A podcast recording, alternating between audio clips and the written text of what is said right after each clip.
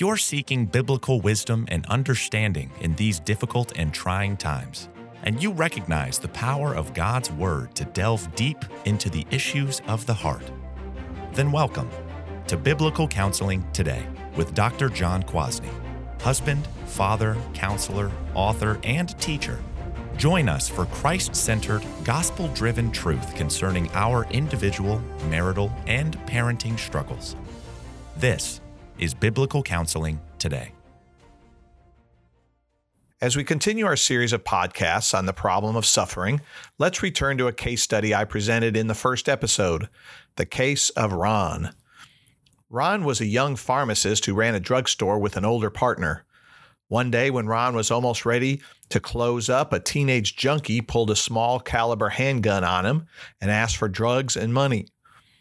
Ron was willing to lose a day's receipts rather than try to be a hero. He went to open the cash register, his hands trembling as he did so.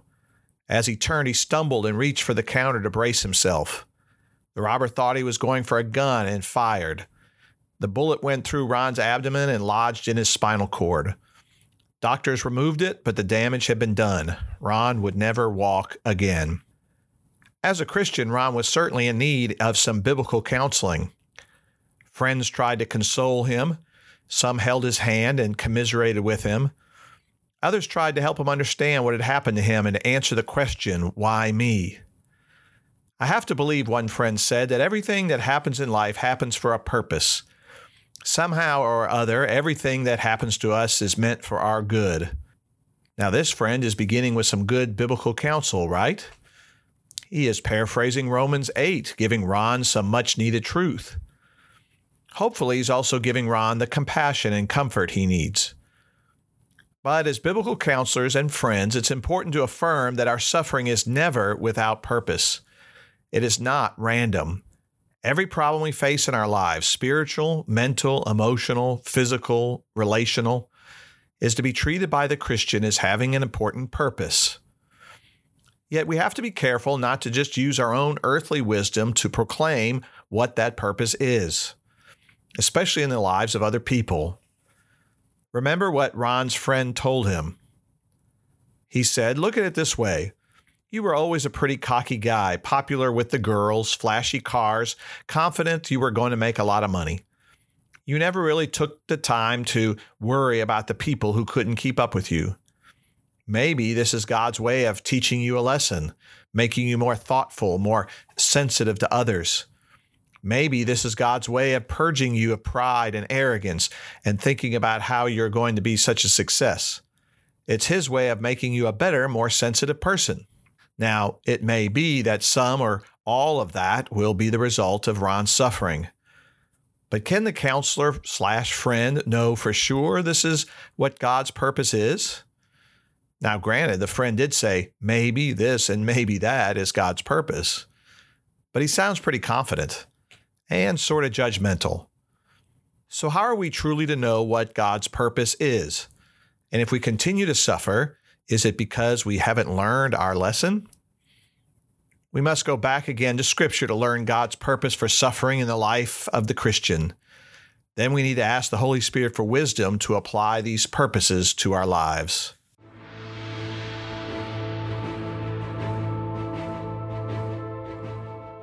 So let's talk about the purpose of suffering for the Christian. First, suffering may come because of an unrepentant condition. At times, it is necessary for God to inflict pain in order to call the Christian to confess his or her sin. As Christians, this purpose should always come to mind first. Often we're tempted to think the opposite, that we don't deserve what we are going through. Listen to Hebrews 12, 5 and 6. And you have forgotten the exhortation which speaks to you as to sons. My son, do not despise the chastening of the Lord nor be discouraged when you are rebuked by him. For whom the Lord loves, he chastens, and scourges every son whom he receives. As a child of God, you will be disciplined for your sins. You need the continued discipline in your life. You will never be able to say that you don't deserve to suffer. It could be that the Lord is seeking for you to confess your sins and repent. The struggles you are having are needed to turn your head from yourself and return to the Heavenly Father. Suffering comes from a Father who loves you. Then there's James 5, verses 13 through 16. James writes, Is anyone among you suffering? Let him pray. Is anyone cheerful? Let him sing psalms. Is anyone among you sick? Let him call for the elders of the church and let them pray over him, anointing him with the oil in the name of the Lord. And the prayer of faith will save the sick, and the Lord will raise him up. And if he has committed sins, he'll be forgiven.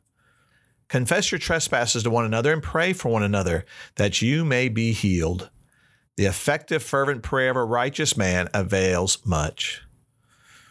Do you hear how James connects suffering to repentance? and the forgiveness of sins? So, this purpose of suffering and pain must always be considered first, and then drive you to prayer, confession, and repentance. Just think of some scriptural examples of the corrective discipline of God. David, after the sin of Bathsheba, Achan, after stealing from the Lord, Israel as a whole, over and over again as they wandered in the wilderness the Corinthian church as death came to some for abusing the Lord's Supper, and many others. The Bible also teaches that God uses a variety of means to carry out his chastisement. Let's go to the problem of the Corinthian church and the Lord's Supper. We find it in 1 Corinthians 11, verse 27 to 30. Paul writes, Therefore, whoever eats this bread or drinks this cup of the Lord in an unworthy manner will be guilty of the body and blood of the Lord. But let a man examine himself, and so let him eat of the bread and drink of the cup. For he who eats and drinks in an unworthy manner eats and drinks judgment to himself, not discerning the Lord's body. For this reason, many are weak and sick among you, and many sleep. God used sickness and even death to discipline his church and to warn others from falling into the same grievous sin. Think about some of the means of suffering God has used in your life. Has He used illness, emotional pain, physical pain, maybe poverty, or increased stress and pressure, or suffering in your relationships? All these can be used in your life to chastise and discipline you. So that means the response of the Christian then to this divine discipline must be repentance. We must ask God to reveal our sin so we can turn from it. Again, this is the first purpose we must use to examine our hearts. But then, secondly, suffering is also for the purpose of developing endurance. Listen to Hebrews 12, verses 7 and 11. If you endure chastening or discipline, God deals with you as with sons. For what son is there whom a father does not discipline? Now, no discipline seems to be joyful for the present, but painful. Nevertheless, afterward it, it, yields the peaceable fruit of righteousness to those who have been trained by it. We need to suffer in order to produce endurance, the staying power needed to live this life. Think of all the Bible characters, especially the kings of Israel who did not finish well. Christians need to endure to the end. Suffering plays an important part of toughening us up, as well as keeping us humble and giving us character, not allowing us to be soft and mushy. Believe me, I want to be the one person in this world who never needs to suffer since I already have plenty of endurance but I need suffering too. I just don't want it. There is no better way to develop endurance than through suffering. And then, third, suffering is for the purpose of developing wisdom. We see this all over the Psalms and Proverbs. Here's one example Psalm 119, verse 71. It is good for me that I have been afflicted, that I may learn your statutes. Wow, can you say to the Lord, It's good for me to suffer? Just think of how suffering of any kind produces wisdom. We'll waste our suffering if we don't grow in wisdom during that time. Suffering as a way of sobering us, making us more thoughtful and conscientious. If we ask God for wisdom in our suffering, He will give it to us. The real question is can you grow in wisdom without difficulty, without struggle, without suffering? And then, fourth, suffering is for the purpose of providing opportunities to witness for Christ. The Apostle Paul demonstrated this principle that the suffering of Christians ends up spreading the gospel throughout the world. Listen to 2 Timothy 2, verses 8 through 10. Remember that Jesus Christ of the seed of David was raised from the dead according to the gospel, for which I suffered trouble as an evildoer even to the point of chains. But the word of God is not chained. Therefore, I endure all things for the sake of the elect, that they also may obtain the salvation which is in Christ Jesus with eternal glory. Paul's suffering allowed the gospel to flourish. The Word of God is never chained. The Word of God is never suffering when we suffer. Then there's Philippians 1, verses 12 to 13. Paul writes, But I want you to know, brethren, that the things which happened to me have actually turned out for the furtherance of the gospel, so that it has become evident to the whole palace guard and to all the rest that my chains are in Christ. A lot happened to the Apostle Paul post conversion, and most of it was hard suffering, as we'll talk about in a later episode. I have personally known dear Christians who use their sufferings of disease, disability, and disorder to be incredible witnesses to doctors, nurses, therapists, as well as others suffering through similar things. If we truly have a heart for the lost, are we willing to suffer for their sake? And then, fifth, suffering is for the purpose of developing Christian character. Listen to Romans 5, verses 3 to 4. And not only that, but we also glory in tribulations, knowing that tribulation produces perseverance, and perseverance, character, and character, hope. We already mentioned that suffering produces endurance or perseverance, but it also is used by God to produce character.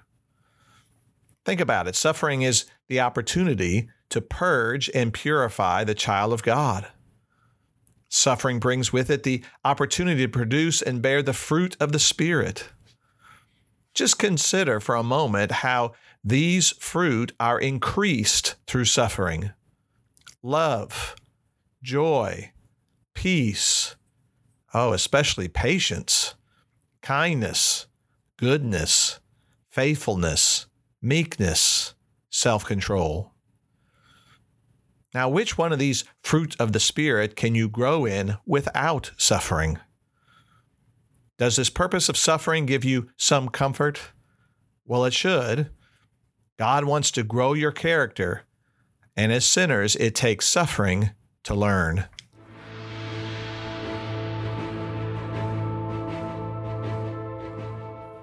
Let's continue with what the Bible teaches us are the purposes of suffering.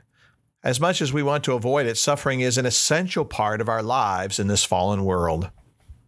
So let's move on to number six.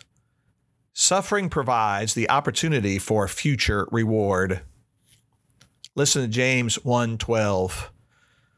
Blessed is the man who endures temptation, for when he has been approved, he will receive the crown of life which the Lord has promised to those who love him The crown of life promised for those who persevere in the faith, withstanding trials and temptations.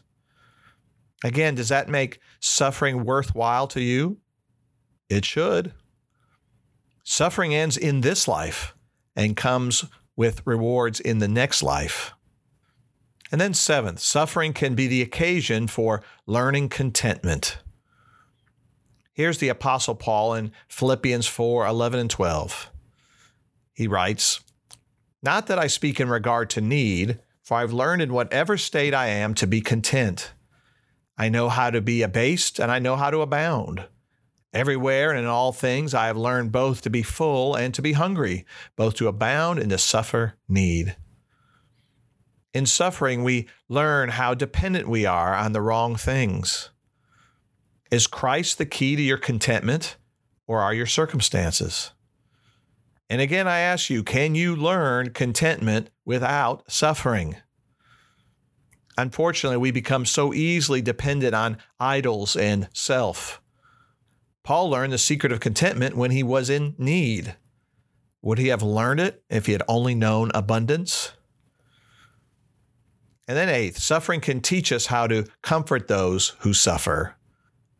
The reality is that we become much more sympathetic and compassionate after going through our own personal suffering. We learn to relate to other people better we get outside of ourselves. Listen again to the Apostle Paul in 2 Corinthians 1, verses 3 through 7.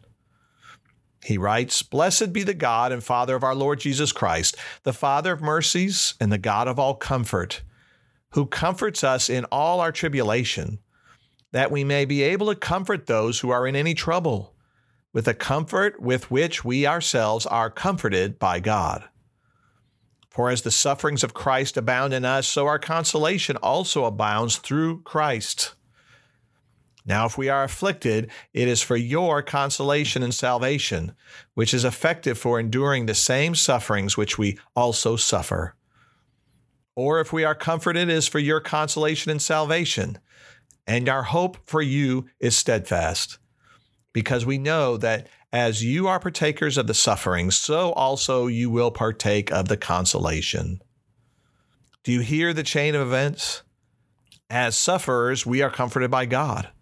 Then we're able to pass that comfort from God on to others. And the reality is that when someone is going through things we have gone through, it is much easier for them to receive comfort from someone with similar experiences. And then, ninth, suffering is the opportunity to experience the power of God in our time of weakness. Listen again to a passage we have already referenced, 2 Corinthians 12, verse 7 through 10. Paul writes, Unless I should be exalted above measure by the abundance of the revelation, a thorn in the flesh was given to me, a messenger of Satan to buffet me, lest I be exalted above measure. Concerning this thing, I pleaded with the Lord three times that it might depart from me. And he said, My grace is sufficient for you, for my strength is made perfect in weakness. Therefore, most gladly, I would rather boast in my infirmities, that the power of Christ may rest upon me. Therefore, I take pleasure in infirmities, in reproaches, in needs, in persecutions, in distress, for Christ's sake. For when I am weak, then I am strong. Through human weakness and suffering, we learn the power of God. And any sort of suffering exposes us as weak people. Now, here's some great commentary on this passage by F. F. Bruce. He writes The sequel to Paul's mystical experience was a distressing, indeed humiliating physical ailment, which he feared at first might be a handicap to his effective ministry, but which, in fact, by giving his self esteem a knockout blow and keeping him constantly dependent on the divine enabling proved to be a help, not a handicap. Infirmities like this were welcomed together with the other hardships which were a part of the apostolic lot. If they were the condition on which the power of the risen Christ operated through him, they constantly reminded him not so much of his own inadequacy as of the total adequacy of Christ in whom he was personally most weak, he knew himself to be most strong. Do we too welcome suffering in order to enjoy the grace of God? Or do we ask God by his grace to remove our suffering? We can do both, but when do we see the power of God really at work in our lives? And then our 10th point suffering can be the opportunity to stimulate generosity in us. Again, the Apostle Paul writes in 2 Corinthians 8, verse 2, that in great trial of affliction, the abundance of their joy and their deep poverty abounded in the riches of their generosity.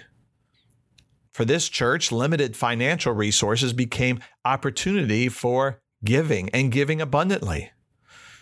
It reminds us of the poor widow who gave all that she had.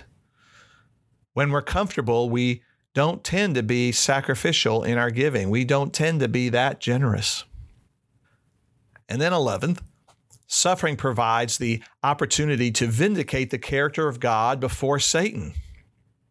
Just remember again the story of Job. We often forget that there is an invisible war in which Christians are combatants. The testing of the believer's faith has significant ramifications in the invisible world. Again, God has purpose for our suffering that is much bigger than just us. How awesome is it when we can go through various trials and hold more tightly to God and trust in Him rather than move away from Him and be angry at Him? Maybe you don't think you are that important in this cosmic battle, but you are. And then next, suffering is the opportunity to demonstrate the genuineness of the believer's faith to Satan. Again, the story of Job. Satan was silenced. Then there's the example of Peter in his time of trial. Listen to Luke 22, verses 31 and 32. And the Lord said, Simon, Simon, indeed Satan has asked for you, that he may sift you as wheat. But I have prayed for you that your faith should not fail, and when you've returned to me, strengthen your brethren. Suffering can be used in our life to shut Satan's accusing mouth. Do you believe in the reality of spiritual warfare? Or do you just focus on this life and how it isn't that comfortable? Finally, suffering has as its high purpose to encourage the believer to trust in God. Remember the ending of the book of Job. Job was never given real answers from God, but he learned to trust more fully in God. Just listen to Psalm 46 for this truth in song. God is our refuge and strength, a very present help in trouble. Therefore, we will not fear, even though the earth be removed, and though the mountains be carried into the midst of the sea though its waters roar and be troubled, though the mountains shake with its swelling. There is a river whose stream shall make glad the city of God, the holy place of the tabernacle of the Most High. God is in the midst of her, she shall not be moved. God shall help her just at the break of dawn. The nations raged, the kingdoms were moved. He uttered his voice, the earth melted. The Lord of hosts is with us. The God of Jacob is our refuge. Come, behold the works of the Lord, who has made desolations in the earth. He makes war cease to the end of the earth. He breaks the bow and cuts the spear in two. He burns the chariot in the fire. Be still and know that I am God. I will be exalted among the nations. I will be exalted in the earth. The Lord of hosts is with us. The God of Jacob is our refuge.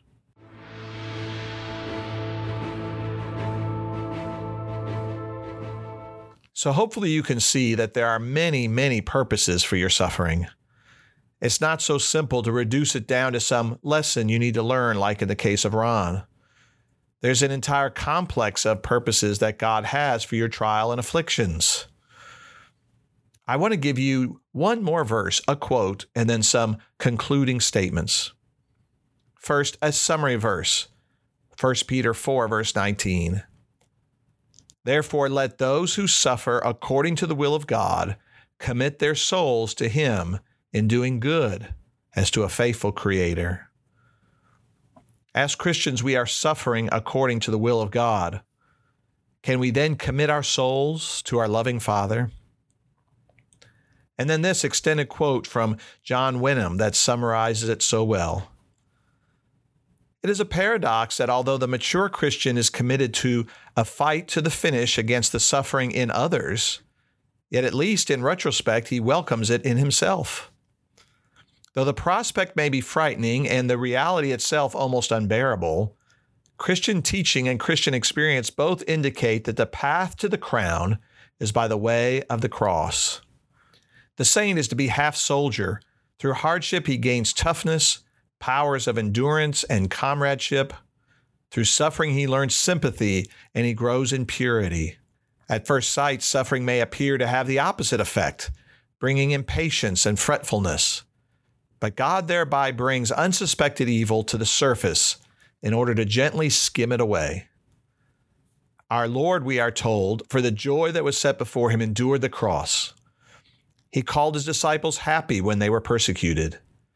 However reluctant we may be to embrace it, we know that suffering rightly received is one of the Christian's supreme means of grace. It is one of the means of keeping him dissatisfied with this world and sustaining his yearning for his true home in heaven. He can sincerely thank God that all his joys are touched with pain. The true value of suffering can be grasped only by suffering. So, in conclusion, first, God exercises his sovereignty over the diversity of evils in our life to drive us to himself. Second, suffering can drive us away from God if we do not respond by faith in him. And then third, God's people are given the opportunity through the tests of trials to turn losses into gains for eternity's sake. Take that to heart, Christian, and we'll continue our talks on the problem of suffering next time. Thank you for listening to Biblical Counseling Today with Dr. John Kwasny. This weekly podcast is supported by Biblical Counseling and Training Ministries, which you can learn more about at bctministries.com. If you have found yourself encouraged or challenged today, please share this podcast with your church, family, and friends. Rate us on iTunes and your social media outlets. It really helps. Until next time, may you enjoy the riches of God's compassionate grace and mercy in your life.